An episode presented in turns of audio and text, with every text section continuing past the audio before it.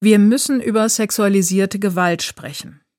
Nicht, dass mir das Freude bereitet. Was Menschen anderen Menschen antun, erfüllt mich mit blankem Entsetzen. Ich verstehe es einfach nicht.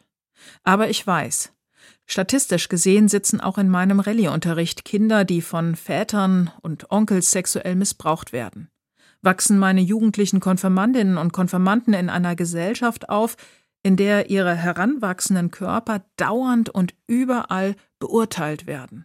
Erfahren meine jungen Mitarbeitenden in der Gemeinde, in Clubs und Vereinen, auf Veranstaltungen und Freizeiten, in den Social Medias abwertende Blicke, gemeine Kommentare. In seelsorgerlichen Gesprächen wird mir verschämt von Gewalt in der Ehe erzählt. Auch in meiner Kirche und in Einrichtungen für Menschen mit Behinderungen oder Seniorenzentren gibt es übergriffiges Verhalten.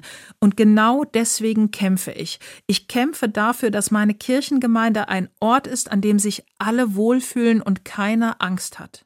Ich kämpfe für eine Kirche, die Gewalterfahrung auch in den eigenen Reihen offen anspricht und zum Wohle aller gut reagiert.